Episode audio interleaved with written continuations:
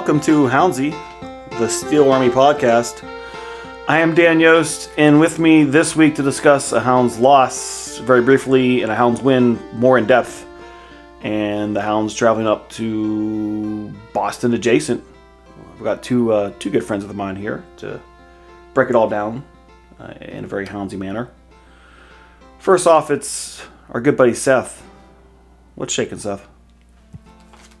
Not much, just uh, not freezing my ass off on the porch tonight. It's Uh, Not a porch. It's you. It's not as cold It's out. beautiful. Yeah, you've been out on the porch for much colder than this. We're back to shorts, shorts and a hoodie. Uh, I love that, which also means that the weather's nice enough to do my favorite thing, which is mentally torture myself on a golf course every weekend. Oh no. Do you have to get a new uh, new golf buddy now that uh, EJ's up in the Boston area?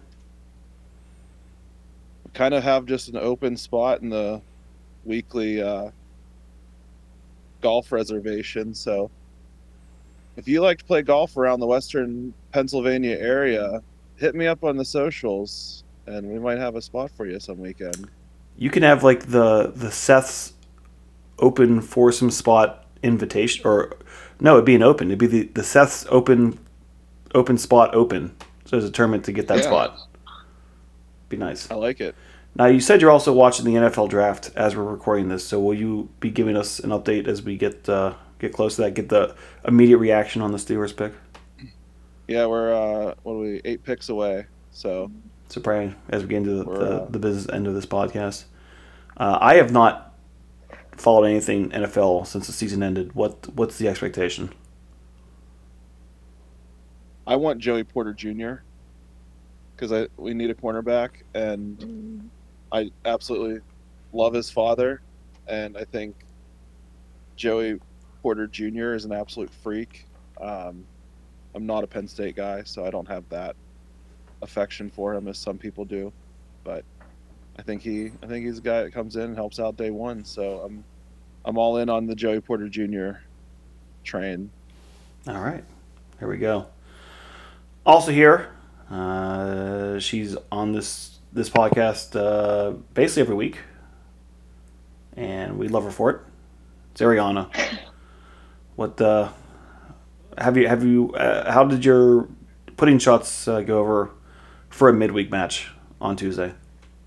Uh, surprisingly well. Um, I it wasn't. I didn't expect much, so I you know set my the bars low. But uh, a lot of people wanted at least it was you know one or two.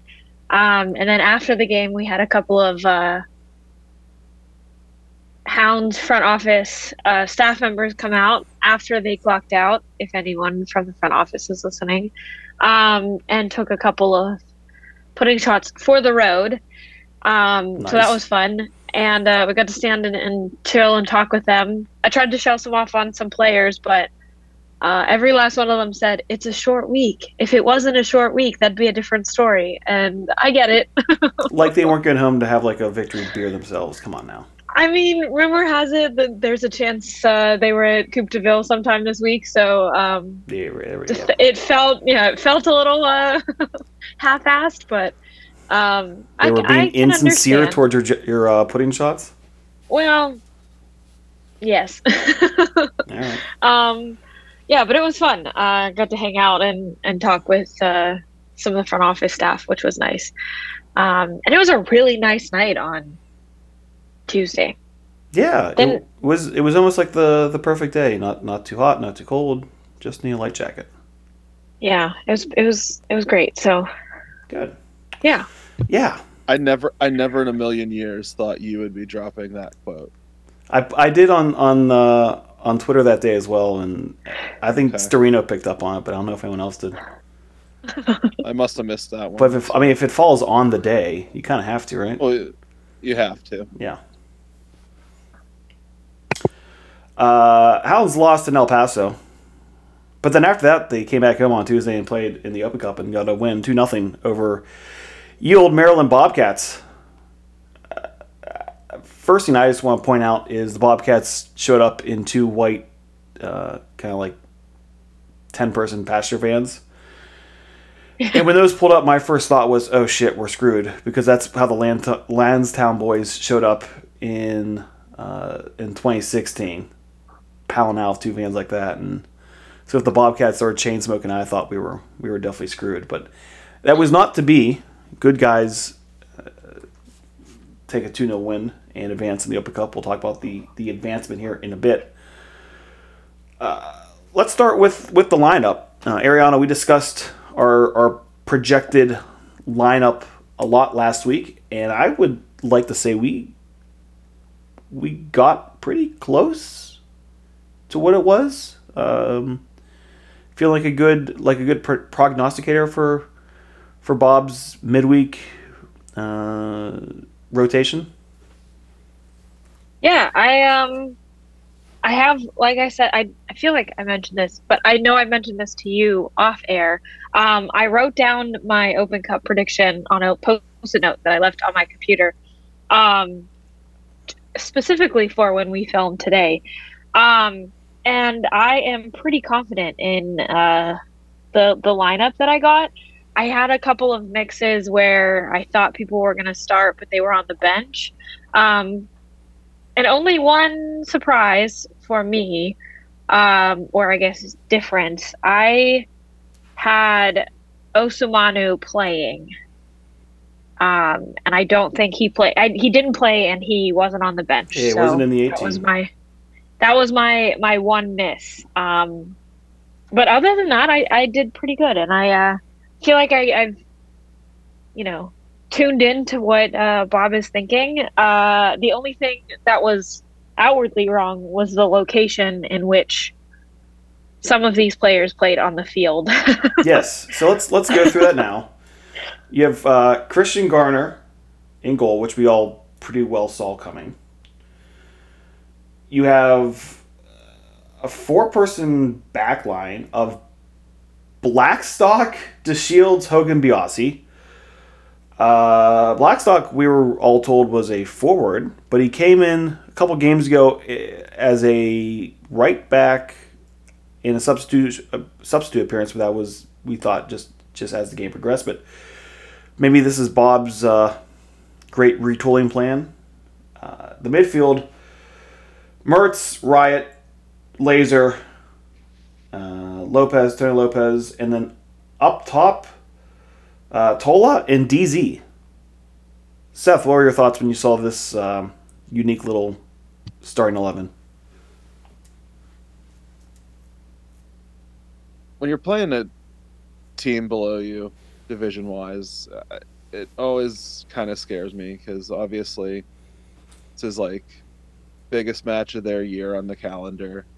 They want the opportunity to come out and kind of have the cup set. And so when I see that much changing going on in the 11, I always get a little bit nervous. Um, yeah, I really don't understand the whole Blackstock situation. Uh, is he? I mean, he's like legitimately on the website as a forward. I'm pretty sure. Yeah, he is. At least the last time I checked. Yep. Um, so this is the uh, we've you know I guess the uh, tired is taking central mids and taking turning them into CB you know center backs and wired is taking forwards and turning them into fullbacks. So that's where we are here in 2023 with Bob Lilley. Yeah. Expect the unexpected. Right. So the bench to also point out there, um, Ordonez, who I thought would have been starting just because he starts every game, was on the bench. Dos Santos, a mild surprise. Deco, which we kind of thought we would see. Anders Bedoy, we're going to talk about a little bit as well, would have been kind of concerning if he wasn't on the bench. Kizza, which we kind of flipped flopped if he was not a starter, be on the bench. Ybarra, and then Gomes uh, as the backup keeper, kind of fulfilling the thought that we had that uh, that Jamal was not even off to pack his his kit for this game. Um,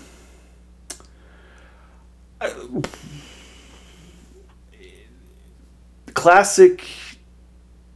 I mean, this was the third round, but let's just it was basically treated as as the second round for what the opponent was kind of classic Hounds under Lilley first half in these games where not much happens one way or the other. Uh, good guys dictated play uh, and possession for the most part in that first half, but not super amazing opportunities and allow themselves to be a little little vulnerable on, on the counter. Uh, Ariana, uh, up until I mean, you know, it took 80 minutes to, to pop a goal in there, but as that first half and, and let's go into the second half progresses without without a score, uh, getting nervous or feeling like it's inevitable that the Hounds would uh, would find the back of the net.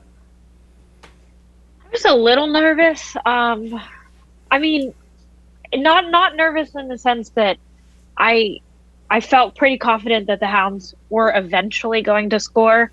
It was more of a are we going to go into a full 120 or are we going to do this in, in a 90? Um, it just felt it felt really weird that we hadn't scored. Um, I mean, that's good on the the Maryland Bobcats uh, goalkeeper. He had some really great saves right in front of us. Alex. Um, Alex, yeah. Alex, was, Um, who was wearing two different numbers. Let's point out there. two different numbers that weren't his number. He is on the roster as number one. He was not in that game. He was wearing 24 as a shirt and 29 as a pant. So and, and the shirt was wasn't even uh, like a like a typical like kit top. Yeah. It was like a like a moisture wicking T-shirt looking thing. yeah, like a practice jersey esque. It didn't have an, a last name on it or a name in general, just the number. Um, yeah, it felt it, it looked like he left his bag at home and just had to borrow clothes from somebody else. But um, it felt, you know, it felt weird to to, to sit back and, and wait until you know the later minutes of the game. Um, you could tell that some people kind of got a little quiet. It just didn't feel like, you know, everyone was in on it, but it wasn't, you know, we were like, come on, come on, come on. Um, so when that score came, it just felt, it felt fantastic. But it also, I never really got nervous because I, I saw who was on our bench.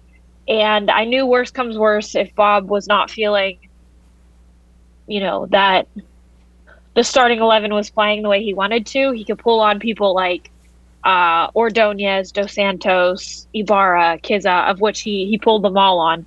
Um just to to kind of light up that that that playing um a little bit better um which is what happened and i'm both goals well the one goal was Kizza who did come on as a sub um, and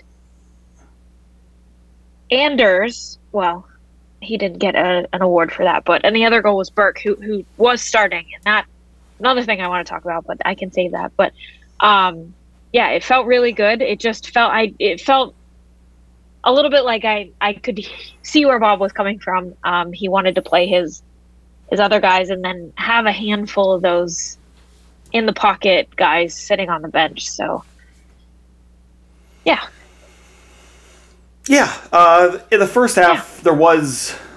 Speaking of, well, uh, speaking a little of, of Tola, he had the assist on on Kizza's goal, uh, but he also has the, the best opportunity in the in the first half on his boot, and he he, he pushes it wide, kind of a, a squared pass to him, about eight yards uh, in front of the goal, with uh, a lot of space on on his left hand side to pop one in pushes it far to the right.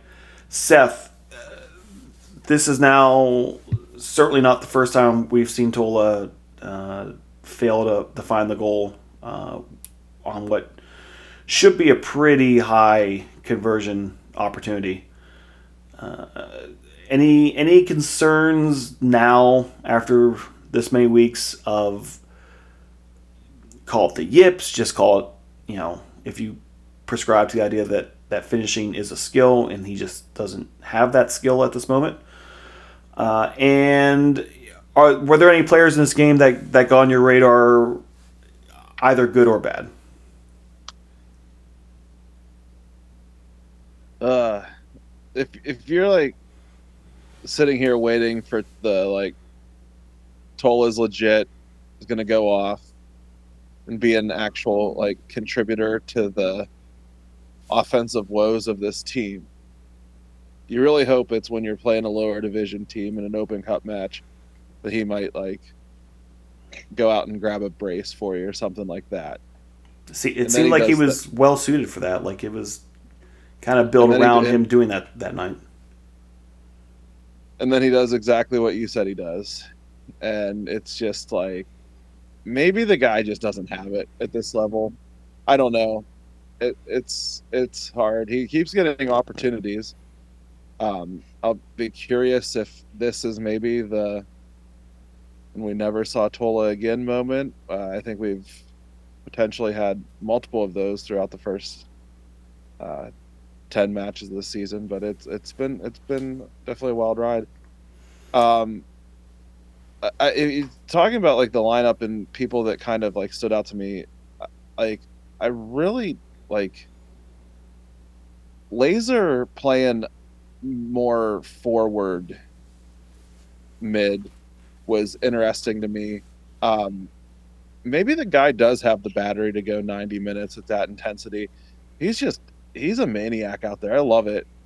Um, I- also I, I'm not sure exactly where I would rather see him play. Um, he definitely get he causes a lot of disruption in the middle. That's for sure. He's always always on the ball. Um, so I do think he is a nice switch up up there.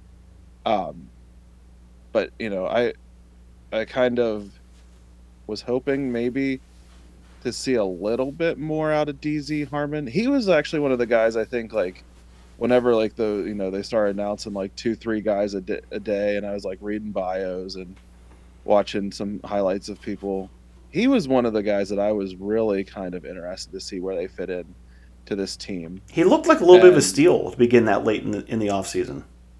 Yeah, right. Like he's one. He was the, like the stereotypical like, how's this guy unsigned, or like, how have we managed to hold him on a trialist deal for this long? And I, I don't, I don't know. It he's it had very limited playing opportunity before uh, Tuesday, and he really didn't do anything to make me think that he's in the long term picture. So Well, what's I interesting with him is he is he had the the very ignominious sub on sub off against El Paso a couple days earlier, and you're kind of thinking, Mhm. oh, this is this is where we never see him again, and then the guy gets a start a couple days later, and then doesn't probably correctly doesn't take full advantage of it. Uh, That's right. I completely forgot that he was subbed on and then promptly subbed off a matter of 20 minutes later on Saturday night. Um, there's really not much to remember from Saturday night, so uh, probably why that's slipping my memory at this point. But uh, yeah, i- interesting. I don't know. I maybe there is a reason why he wasn't elsewhere to start the year. I- Um, but I think that's probably the biggest uh, kind of frustration point from that match for me. And you've seen guys get in Bob's doghouse basically for the for the balance of the of the season for for probably less than what you know he's done so far. So it's it's another curious case between him and and Tola just not getting it done. How many more opportunities do they get thrown their way before you know Bob moves on to someone else? Uh, I mean, I'm I'm gonna say the probably obvious thing here, but in a side that's struggling to score, I feel like you have the potential for a lot longer window of Bob kind of tinkering until we actually have some sort of sustainable offense. I don't think I, I I don't think the window is closing on any of these guys at this point because really, there's nothing offensively going on right now. outside of And if we have Dikwa. and yeah, but I mean, God, that feels like it was years ago at this point. The hat trick in Memphis. So I uh, I really you know it, it, it's kind of getting annoying on the uh, USL broadcast because it's like the opposing team's commentators are sitting there like looking through the notes and it's like, oh, Dikwa had a hat trick, and then they're just going to mention it like 15 times, and it's like, yeah, we've scored what, two goals since that point.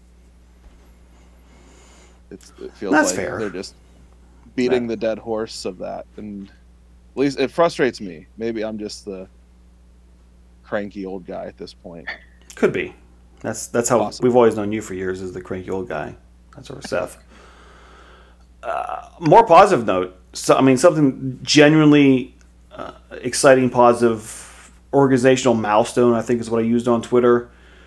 Uh, Anders Bedoy, academy prospect kid who's been in the Hounds system for, I believe, going on a decade Yeah. uh, gets into the game. So first, I mean, you can kind of make the claim uh, that we had our first academy kid in last year, but uh, felt a little cheap um, in how that worked out. But this is a legit uh, academy prospect, academy product. Uh, logs minutes for the first team. Um, Anders Bedoy have a have a night, and uh, in his limited role, he, he gets a ball in the outside of the the box, basically uh, whips in a shot from the 18 uh, box, top you know line on the 18 there. Uh, hits it with enough pace that it cannot be corralled easily by Alex. He parries it away for a juicy rebound that that failing blasts in for for the goal and to, to seal the win for the Hounds.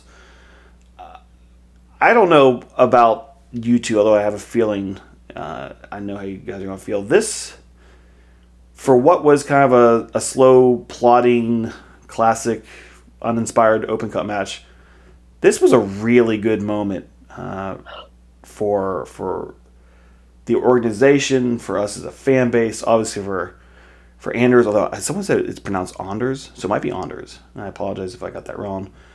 But Ariana, uh, at least for me, highlight of the night. Wha- what were your thoughts?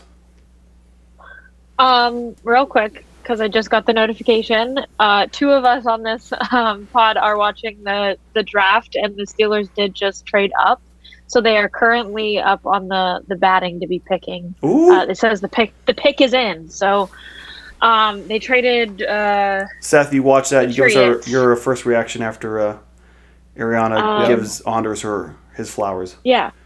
Um. So good on Anders. Um. He. Um. I for.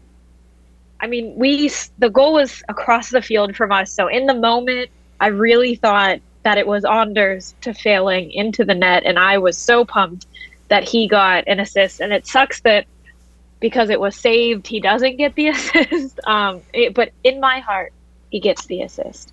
Um. Which is super cool. Um. That the And- the the Ariana in the heart assist column will not be added to the stat sheet though. No, not not the stat sheet, but uh, everyone who listens to this will know. Um, he is the second youngest player, um, and the Hounds even uh, on their recap of the game went down to days, 18 years, four months, and nine days, um, which is amazing.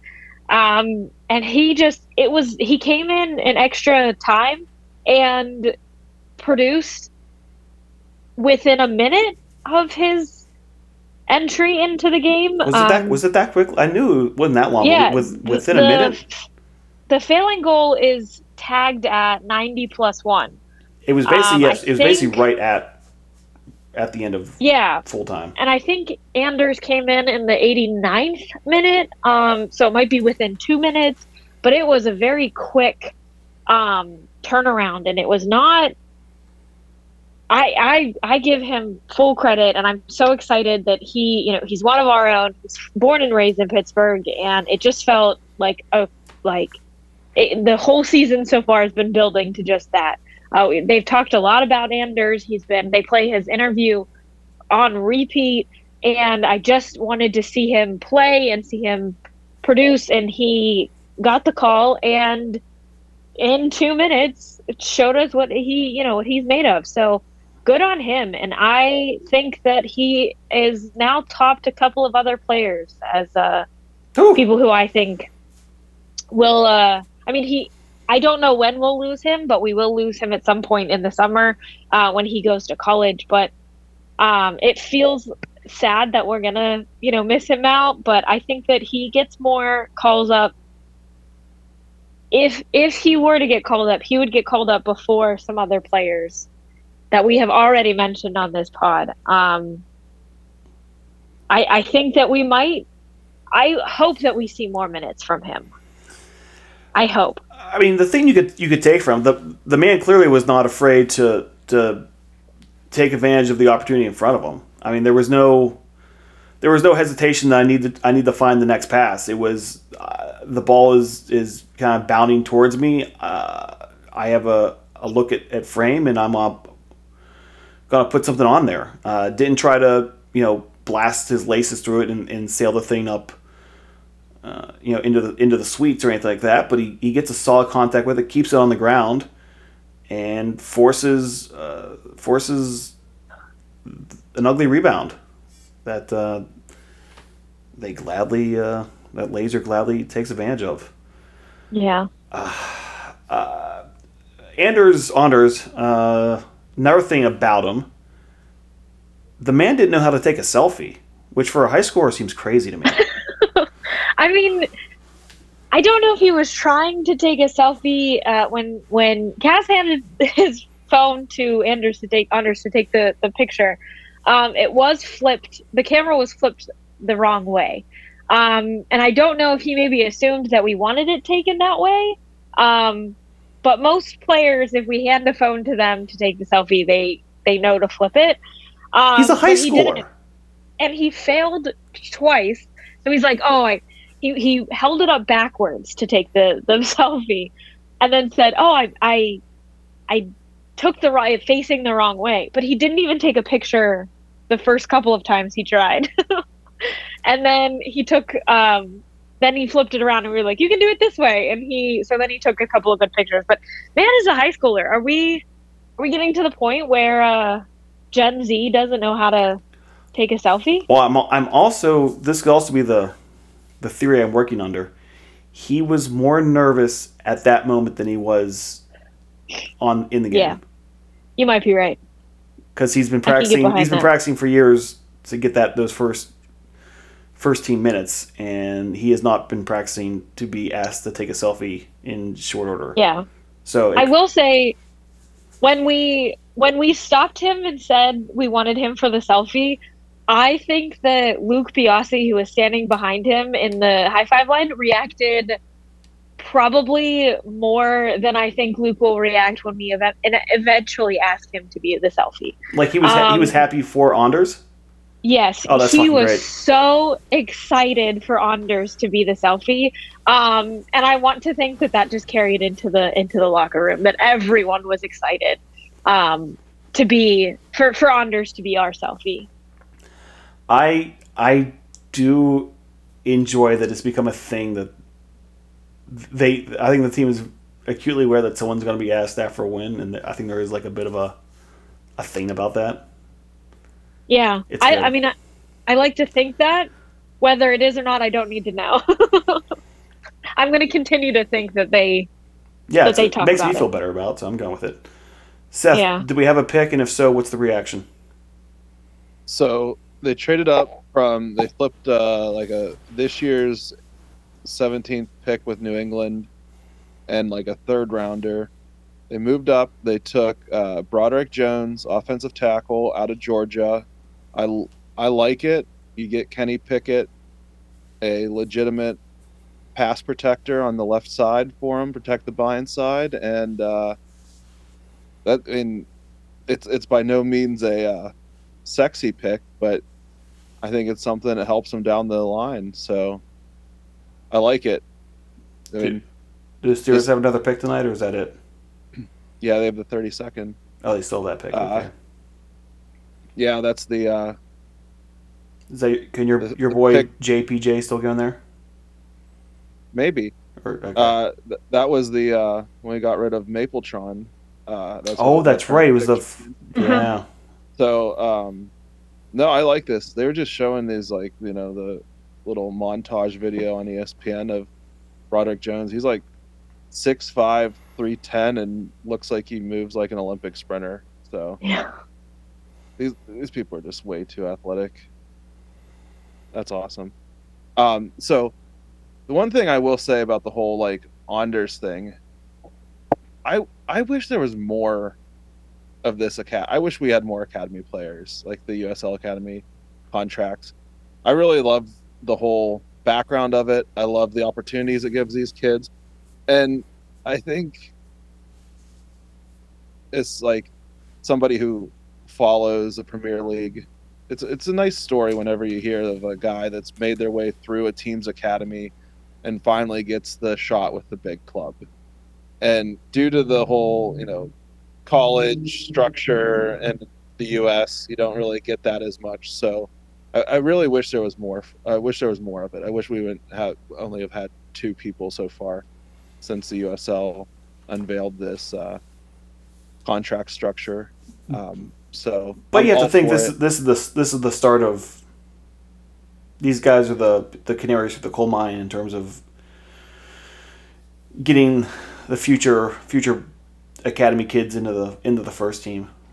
I mean, yeah, because for as as as well progressed as the girls slash women's side of it has been, I think the the, the boys side has has staggered a little bit behind. So we might just not be at the point where we have multiple prospects, academy kids, sure. you know, fit for that type of thing. And I, I would not want to see them just like we have a quota to fill that we need to do two of these a year just just for the for the look of it. So I, I wouldn't want that, but maybe we get to the point where yeah, there's two or three people that you could legitimately offer these opportunities to and not not hamper what you're doing on the first team.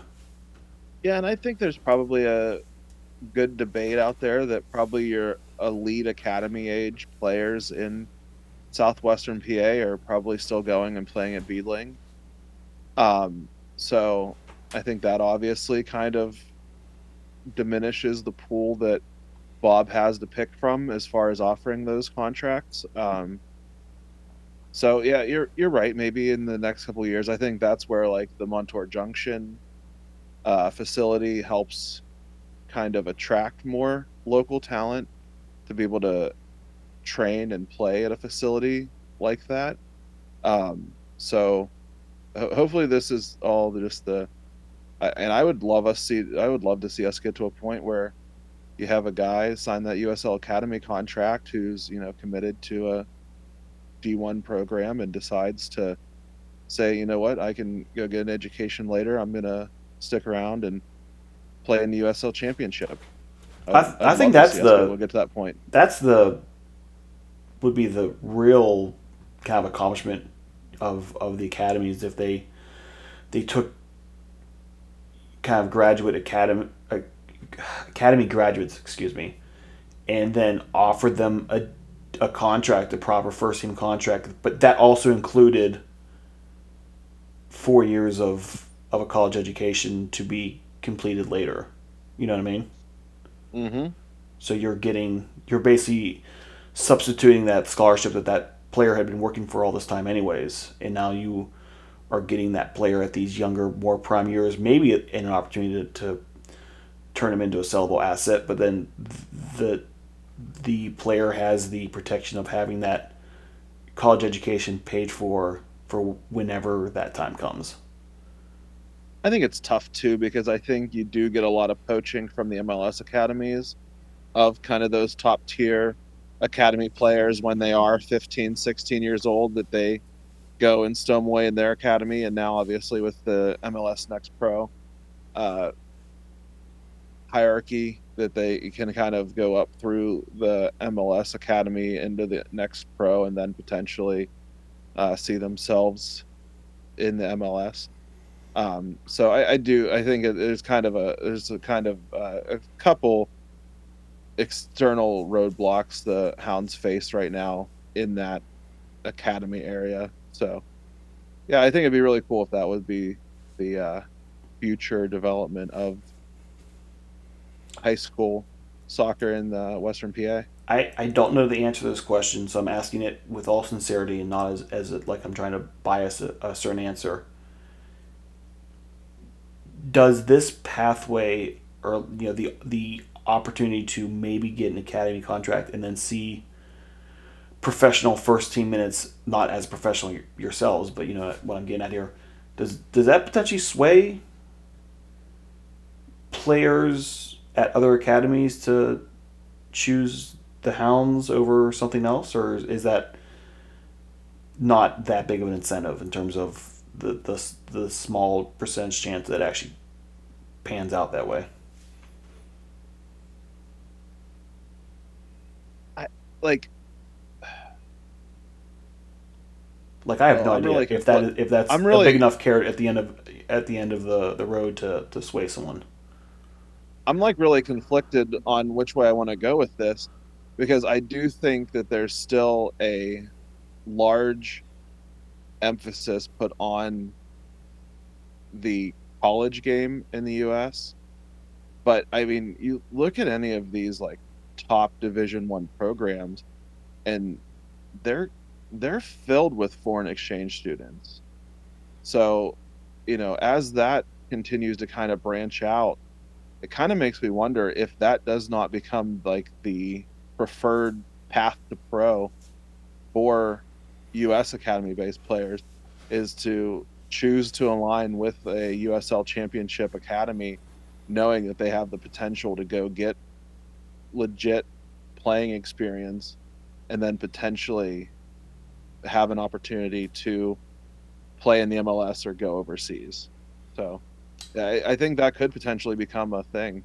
We really should get someone on here who knows the academy, the the American academy landscape better than than us, which probably is a, a, a big swath of people that would know it better than us. Um, because I mean, th- this does raise some interesting ideas, concepts, thoughts, scenarios, and I just I just honestly do not know what the what it looks like, but I'm intrigued.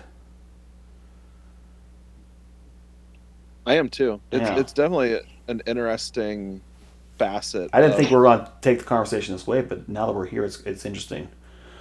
But to get us back on track, back from the the philosophy of academy soccer academies in the United States to tattoos. Uh, uh, yeah, uh, honors with some some at least one huge tattoo. Ariana, you you thought there was a couple more there. Um, it's like a big spider on his forearm. Oh, I don't know any, anything about tattoos. I'm not a tattoo person.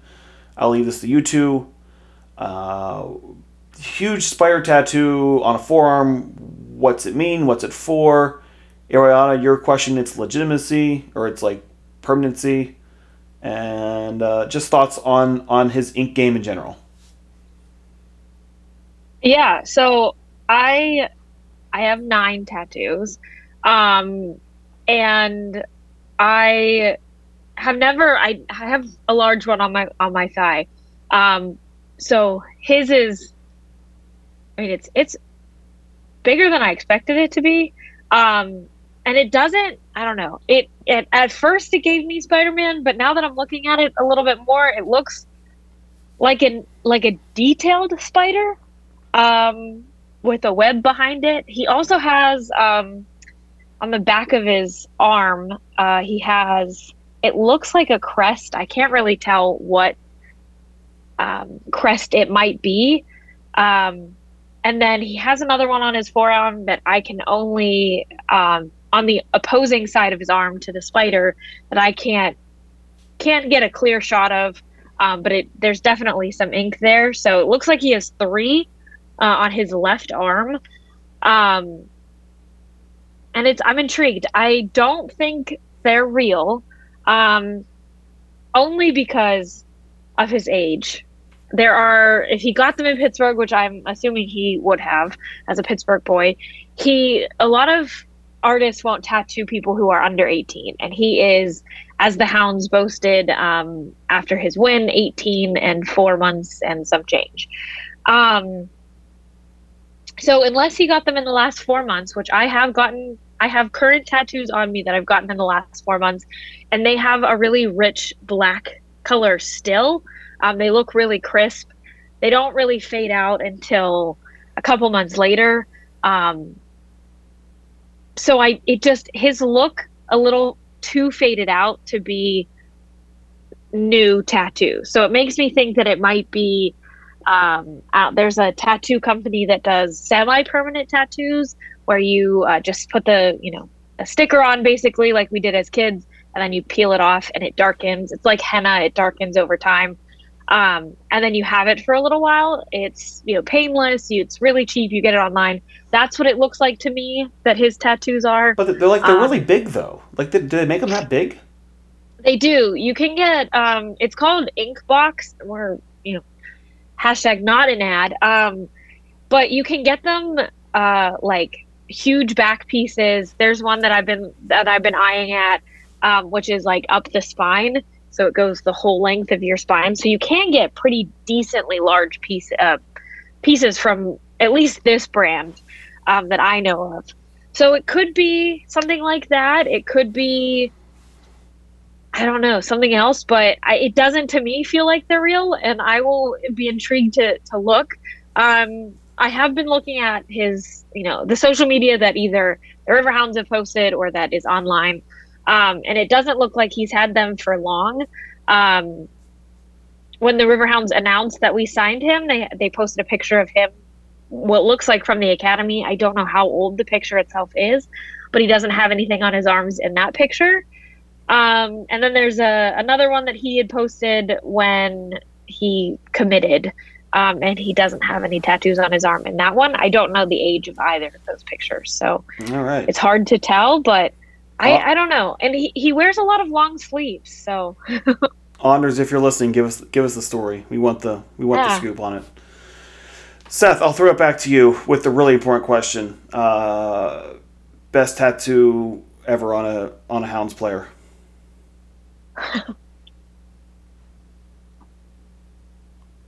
I, oh, I Um, cannot believe you're blank. You're you're even thinking twice about this.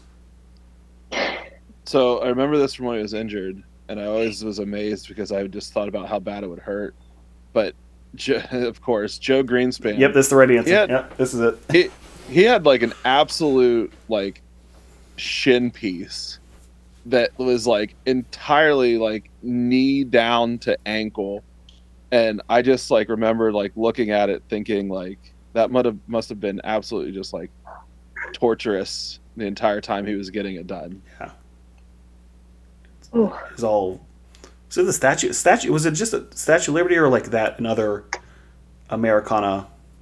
I, I I feel like it was like borderline like a s- like a, a leg sleeve kind of It, deal. it was impressive, but by far the the best tattoo we've we've noticed on on a on a Hounds player. But uh, if anyone else has any uh, any other candidates for such an award, let us know.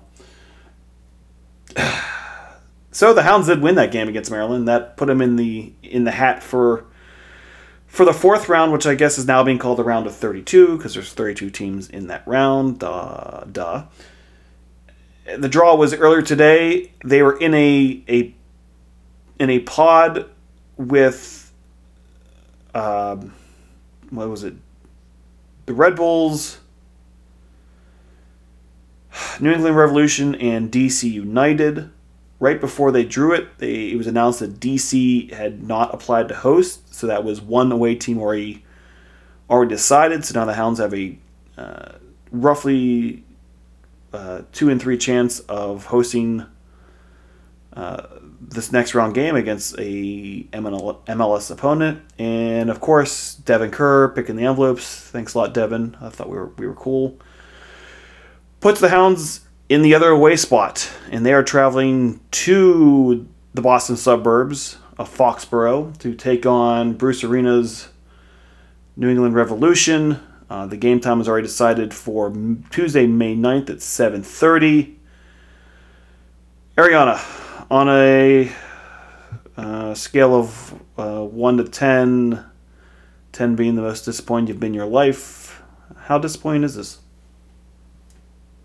Um, it's probably a solid five or six. It's kind of mid mid tier for me, only because you know we talked a lot after the win. You know what it looked like, what it what would the next round would look like, um, and it's just it's so houndsy of the Riverhounds to not get because we really wanted a home, you know, round of twenty four, uh, to not get the game, but um a lot of us had talked about all right we'll play this one away and then we'll we will win this one and then the round of 16 we'll get at home.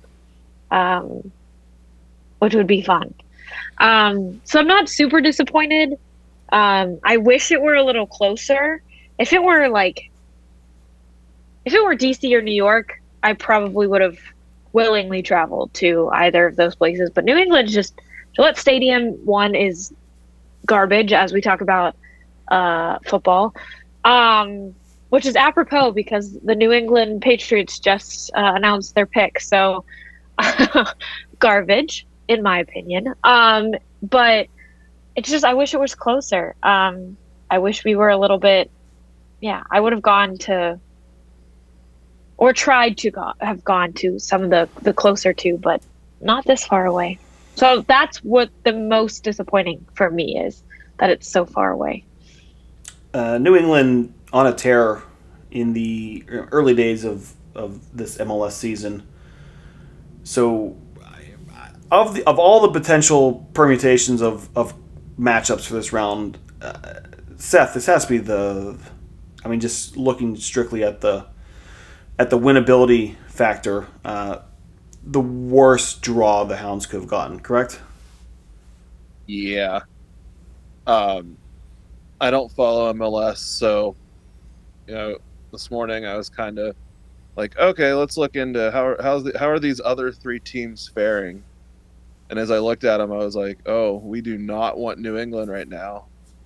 And then that lo and behold, bast that bastard Devin Kerr. This is all, it's all your. I still liked it, Devin. No, but he, you could be a He did it twice, and then he goes on to Twitter, and you you tweeted at him, and he just out of nowhere in the middle of the day just drops a Tyler Pasher right then and there. It's like, come on, man. Like, you're better than this. No, he's not. He's not. He's not. And he keeps he he, he just I think he, I think he low key relishes knowing that he has that like free rent in our head. Yeah, I forever. I want to get him down to down to a, a, a tailgate at some point. That'd be great.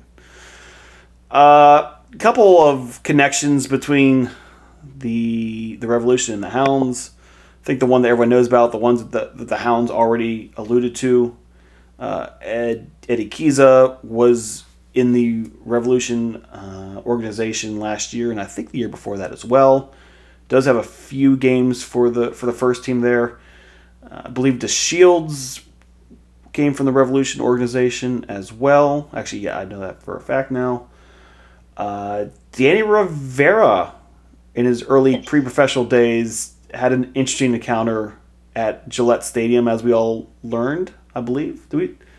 Was that story? I, I was that in public or is that story private? No, I, I don't think we said it on the air. But if you want to hear the story, one ask Danny. He the way he tells it is, I I lost it. I he's probably the best storyteller on the team. Um, but if you can't get to Danny to ask, you can always ask me or or uh, Yost. We've both heard the story. A couple other folks have as well. It's a hilarious story. I don't even want to give uh, away the, the we're not even giving away the, the main gist of it because it's it's you have to save it for the actual story. But he, yeah. had, he had an interesting encounter at Gillette Stadium in the in the night to follow. So um, it'll be him. A little bit of a homecoming for him, maybe. Who knows? Yeah. Yeah. Uh, I don't think the soccer world's talking enough about the fact that you get to see two absolute technicians of the game go up against one another. It's a legitimately good coaching battle. like Uh-huh. legit like uh, that was the first thing i thought whenever they opened up the en- the envelope and it was us against the revs i was like okay this is literally bruce arena versus bob lilley like that was the first thing that popped in my head like that's uh, i don't know if It's legitimately intriguing. Two guys that have had such prolonged success, albeit at different levels of the U.S. soccer hierarchy. But it, it's it's pretty cool, you know. To s- it's, I think it's going to be interesting to see how uh, they go go at each other. I, f- I find it interesting because I think if you're Bob, on one hand, you are you you have an opportunity in front of you to match up against. Uh, I mean, a, a no doubt Hall of Fame guy, um, former national team coach, former everything coach in the United States. But then on the other hand, it is the Open Cup that you do not value as highly as maybe you should, and you're as tempted as you would be to, to really match wits with Arena. Do you just go out there and run your your typical away to an MLS team Open Cup type of format and uh, and hope for the best? But I think they actually said on the broadcast today that you know we're the only team in that pod that uh, Arena hasn't coached. Yeah. I thought that was kind of funny. Um, is it I also seriously? yeah, Yeah. I also started wondering about this. Like, do you think Bob knows Bruce Arena? Like, they have to Have to. cross paths, Have to. right? Like, they have to. It's not that big of a community, and they've been in, they've both Yeah, been in it forever. So Yeah, I mean, that's what I. That's the other thing I was thinking. I'd love to have a confirmed answer on this, Bob, Yeah. when you're listening No, to they- this tomorrow morning. yeah, have to for sure. Uh, so yeah, nine thirty on the 9th. Who knows? I mean, maybe we'll get some together for a watch party. Who knows? We do know that the match will be streamed, unlike this, these previous rounds where some games were, some games were not. Uh, we do know the match will be streamed. I- So no worries there. Even though I mean, did it, either of you guys see that that, that quote unquote stream from from Loudoun last night? Yeah. I yeah, I did, uh, and immediately acid trip. felt like I was. Yeah, uh, I had to turn it off rather quickly because I, uh, I, I honestly like felt sick. I watched it for It about ninety awful. seconds and I couldn't do it anymore. it was awful like it's like it was like the one half of the field was rotated 30 degrees one way and the other was like 30 degrees the other way it was incredibly hard to watch Right? Maybe you need like three 3d goggles or something It was it was it was it was a thing, uh, but hopefully not not to be seen ever again because. Uh, no, there, I feel like there might be some screen test that that violates, like how they can't do things that might cause too easily like an epileptic seizure. Like, yeah yeah, I feel like there were some some screen tests that that did not pass or should not have passed. USL news, and there was some some big news today. Uh, after eight years as president of USL, Jake Edwards stepping aside for uh, what we will assume to be a future opportunity not yet made public. This league's growth under Edwards in the past eight years is nothing short of, of, of massive. For as much as we like calling the league a garage league now, it legitimately was a garage league in every sense of the word eight years ago. Uh, I mean, just some of the some of the highlights under under his his reign as USL president. Um, the USL Championship, which was then the USL Pro, uh, was a third division league in the the grips of a soccer wars with the the NASL. USL came out on top, became a second division league. NASL went by the wayside. Uh, the partnership with Major League Soccer and putting those two teams in the league, while certainly not ideal from a competitive standpoint, gave the stability that was needed to get this league on its on its feet and also gave those MLS um, teams uh, competitive minutes for their younger players. Uh, both sides have outgrown each other now, but at the time it was it was vital to the sustainability of the league. Just the number of, of teams that have grown and uh, expanded over those years. Again, there were some teams that have come and gone already, but is what it is. The number of stadiums being built, stadia being built or planned to be built, uh, connected to USL teams, massive. Uh, the build out of USL League One, the start and the implementation of the USLW League, and then what should soon be the Super League coming next year. Uh, it's been a lot under this under his under his watch. I guess the questions for me now were kind of the two big legacy projects or thoughts that he had. Will they continue in some form or the other? One being this pro rel between USL Championship and USL League One. It's, it's kind of been the, the sexy headline getting thing that he's talked about for over a pandemic, and it has not come to fruition yet. We'll see if that kind of they keep pushing that in front of us, or if that kind of goes by the wayside. And then the the push for a a FIFA friendly uh, winter schedule that was his baby. That was definitely getting some pushback. Uh, will that have leagues? Or will have legs going forward? Uh, Seth, I'll start with you. Uh, your thoughts on, on Jake Edwards leaving? Uh, we can we can save our thoughts on, on the guy kind of stepping into the into the role for maybe next show. But um, yeah, uh, a guy who's been at this for a while, uh, kind of out of nowhere, at least publicly, uh, going elsewhere. So you you go through the accomplishments of Jake Edwards and his tenure, and I think one of the unspoken ones is the ESPN deal. You know, he was able to kind of get the pieces in line to take the league from a YouTube streaming each game to a legitimate housed on the ESPN platform and even to the point where we were getting games you know the the games on the actual ESPN2, ESPN News, ES Deportes, um, plus you know the league championship winding up every year now on ESPN2. Um, I, I think that was a huge part of growing the USL Championship uh, brand itself.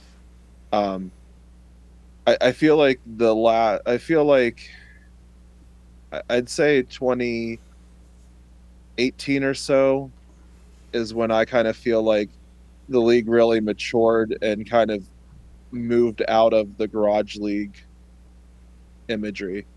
And it felt like an actual respectable soccer league. Um, so i think he's obviously had a lot of great achievements over his tenure.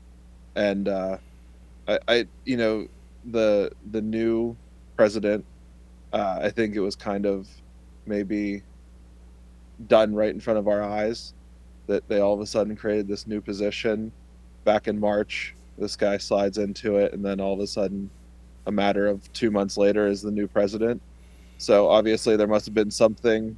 Uh, gears were in motion behind, uh, as they often are with succession planning. Um, but it, it's definitely a uh, kind of a it was not the not the news dump I was expecting to get on the day that you get the round of 32 draw for the U.S. Open Cup. So, and good on the USL not burying this at like three o'clock on a Friday and actually doing it ahead of the U.S. Open Cup when people were, you know, the uh, us uh, sickos were all checking Twitter, waiting for updates on U.S. Open Cup. Right yeah, it, uh, they definitely did not do the, the Friday news dump on it. Uh, again, no no real, at least publicly, kind of heads up that this was coming. You didn't even get kind of the, the leak from some other sources. Yeah, the succession plan probably was in place for, for a couple months now, uh, based on yeah having a kind of a VP for the USL Championship, and then announcing in the same release that uh, that Edwards is moving on, that they already have the spot filled. Uh, but we can we can go into to, uh, his his resume uh, sometime down the line. Ariana, uh, you haven't been watching the Hounds or watching the league uh, quite as, as long as there are two of us, but uh, any thoughts on on Jake Edwards? Um, not necessarily. Um, I, I, all of the things that you mentioned, all the you know good things that you mentioned, will be something that lasts for a long time. So I think that that speaks as much to his hard work, to his, um, you know, dedication to the league, and then his his marks on the league. There's no going back from that. So he's you know solidified the USL into what it is today, and what it will be for the foreseeable future. So I think that that's um, a powerful statement just, you know, for him itself. So uh, good on him. And uh, I don't necessarily agree with everything uh, that he wants. It's the winter schedule. I, I am one of the people that uh, do push back to that, but um, I'm I'm happy that he could he could, you know, push the USL into what it is. So thumbs up. And all the people, DC was kind of, or uh, uh, the Detroit people were kind of mocking a little bit, like, "You dumb fucks! You, you league might, you might have been under by now." I don't know. Yeah. Now you don't have to, you don't have to kiss a guy's ass or like that, but I don't know, Detroit doing Detroit shit. Wow. hey, Hounds are they have a game this weekend. They are Mhm. once again back on the road for USL Championship action. This time out to Indianapolis, Indiana, for a Saturday night seven seven o'clock kickoff. Ariana, right back to you. You plan on going out to this game. Who else is going? Uh, what's the plan? What's uh, what's yeah? Give us the deets. Yeah. Yeah. So um, I am going out. I'm going out with uh, Colin and Kaz. Um, at least in our vehicle, I know that there were some whispers of other people going, um, some folks meeting us there. Um, if you are going um, and don't have your tickets yet, we do have a link so you can sit with all of us. Um, so I can always get that out to anyone, um, or we will have a link. Uh, we should by the time that this is posted. Um, and Can you just send it to me? I'm yeah, if I have it by tomorrow, I'll get it to you, but um they Indy is dragging their dragging their feet on getting us tickets, so Typical. might take a little longer, but um but we're excited. It's at it's on the IUPUI campus. Um, which oh, I've never been to, so I'm excited to see what that'll look like. Um, we're leaving in the afternoon, well, probably morning to um, Saturday. We'll leave, and then we're gonna spend the night, and then come back Sunday at some time. Um, it is a six-hour. Well, it's like five and a half if you don't stop um, and go the speed limit. So take that as you will. Uh, I'm gonna say six hours for the sake of of uh, our our car. Um, so I'm excited to see uh, what it's like. I've only been to one away stadium so far, um, and that would be Loudoun. So I'm excited to add another away stadium to my to my list, um, and excited to see the Hounds. Yeah, play play in Indy. Play play a game of football. Yeah, football. Yeah. So you'll- we'll begin the full uh, the Mike Stadium review from you next weekend. Looking forward to it. Yeah. be great. Seth, Indy under under head coach Mike Lowry, his second year there after leaving El Paso. Uh, Looking at, at the roster, I mean the names are going to jump out to anyone who's watched this league for a while. Uh, Juana Tejada, who was most notably with uh, Tampa for a while, but he's, he's bounced around a little bit since then. Solomon Asante is back in the league and somehow ends up in Indianapolis. Your one former hound is, is Robbie Dambrot, who who Bob allowed to to walk for nothing just so he could sign with Indy last year. Not that that still annoys me or anything. Uh, Jack Blake, a lot of people would probably recognize if they watched well Cameron Lindley. Uh, he was featured a little bit last night in their Open Cup game. for all the kind of notable names and what kind of looked like the second year of the rebuilding process, it has not gone well for them uh, yet this year. Currently on a four game losing streak, including the Open Cup game against Columbus uh, last night. Uh, dropping a 3 0 home loss to, to, Oakland. They've lost to Monterey.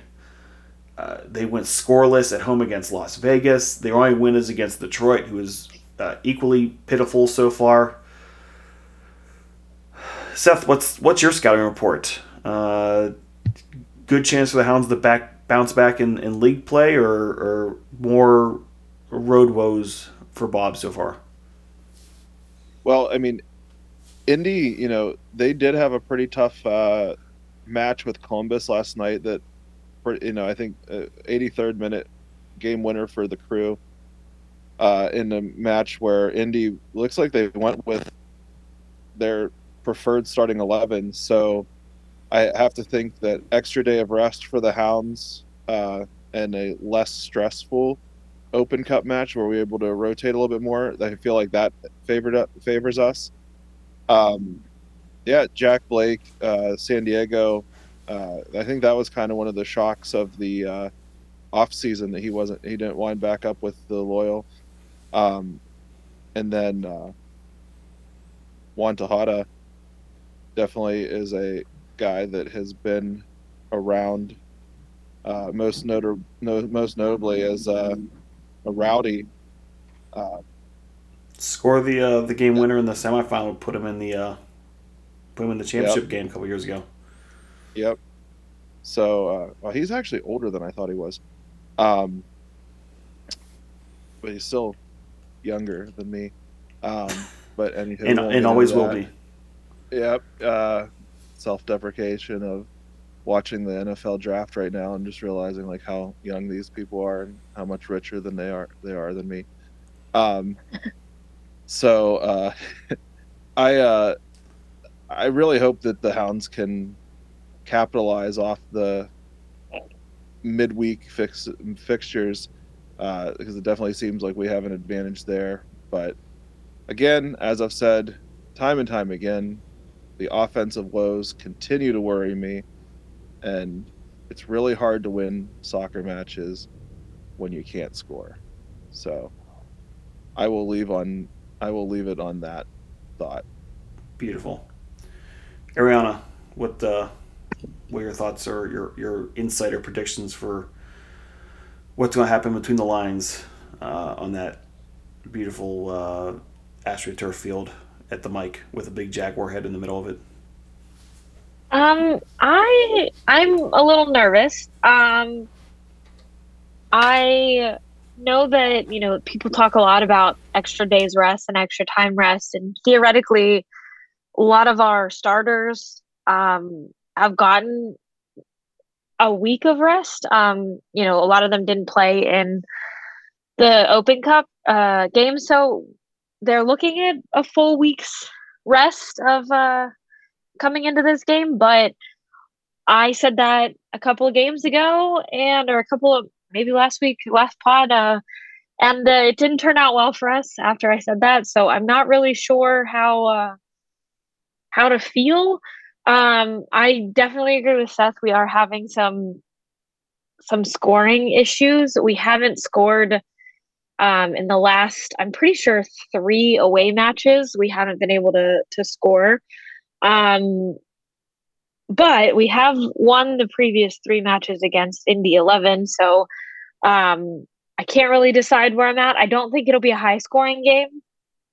I think we might have, you know, you know, a long drawn out nil nil game and then and then a, a you know one goal deciding point. Um, but I I just I'm not sure. Uh, I don't. I'm a little nervous about this game. Um, I will be wearing. I now. I'm determining that I have a lucky uh, jersey that I will be wearing uh, to the game. Uh, I have worn it for the last two wins. I did not wear it for the El Paso game, so the uh, the old That's... the old Dos Santos. yeah, my Dos Santos jersey. So we'll see uh, if that can bring us Nathan, not not Steven. Nate. Yes, our Dos Santos. Uh, the uh, wrong number too, Dos Santos. He changed his number this year. Uh, I have his last year jersey, so um, I'm hoping to bring that good luck to Indy. So, Word. All right. Yeah. Uh, yeah. It's uh, seven o'clock Saturday. Thought it'd be a little bit later since the game's out in Indianapolis, but uh, that's not to be. Uh, no watch party per se, but I'm sure if you if you roll into roll the Bulldog, it'll be it'll be on a, on a TV or two and a couple people watching it with a beverage in tow. Uh, I might get down there. It's gonna be kind of playing it by ear on Saturday with the weather being being questionable. Who knows how the how the day is to play out for me? If you can't get that out there and do that, you should. Better yet, if you can make it to Indianapolis, you should definitely do that. Get in touch with Ariana or just hit us up on the Discord, and I'm sure we can find a way to to, to stow your ass out there and uh, get get a little reckless in Indianapolis. Final thoughts on the day. What did we learn before we take this home? Seth, what did we learn either about the Hounds or about the Steelers or about tattoos? What the, how have you been educated in the last uh, 70 minutes or so? Uh, I learned that tattoos lose their sharp image after a few months. I didn't know that. I don't have any tattoos. I'm boring. So Fair. that was that that was a today I learned. Nice. I learned that they make really big fake tattoos. I always thought they were kind of the, the small things. You, you know, there's 25 of them on a, on a sheet that you have to cut out or something like that. But apparently, it's a bigger business than I ever knew. Ariana, what uh, what did you learn tonight? Um, well, related to tattoos, um, I did actually look up we did this for 70 minutes, I- and all we learned about was tattoos. tattoos. I, I googled Joe Greenspan's tattoos just because I wanted to see um, what it was, and turns out he has quite a few.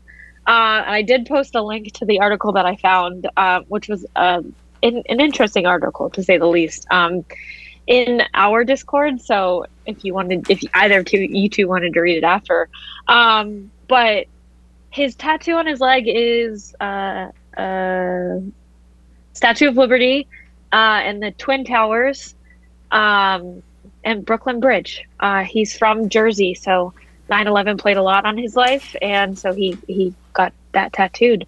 Um, and I guess went into the Navy, which is something I did not as well know about him. Oh, oh, Um, there we go. Now we did know what we learned tonight. That we learned that you learned. Yeah, he, yeah. Um, and then he also has a Navy-inspired tattoo, so um, he has quite a few. Uh, so yeah. A Navy man with I'm tattoos. it. Who ever heard of it?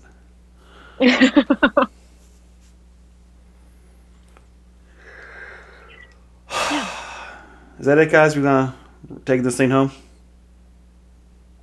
Yeah. Yeah. Okay. How, how, how many more picks till the till the Steelers, Steelers are up again? Uh, 10, Ten. 11. Oh, so we're not. Yeah, so we ten. can't wait for for a reaction for the next one. Not even close. Nope. Okay. They were Nope. making really good. They were making really good pace, and then ESPN and NFL Network said, "Slow this down." yeah, we got we have, we have four hours of fill or something. Yeah. So we're we're, I, we're I- instituting timeouts like it's the MLS Super Draft. All right, it's been fun, but uh, it's time to get out of here. We'd like to thank the Beautiful Game Network for providing the online hosting of Houndsy. Check out the wealth of soccer content being produced weekly at bgn.fm. The Houndsy theme music was composed and performed by Rocketman and the Space Babies. Check them out at facebook.com slash spacebabiespgh. The show is produced by Joe Madrak. Email the show at pghsteelarmy at gmail.com and put podcast in the subject line. All complaints about the show could be sent to nick.noble at mail.wvu.edu. On behalf of Ariana and Seth, I'm Dan Yost. Thank you for listening, and we'll be back again soon.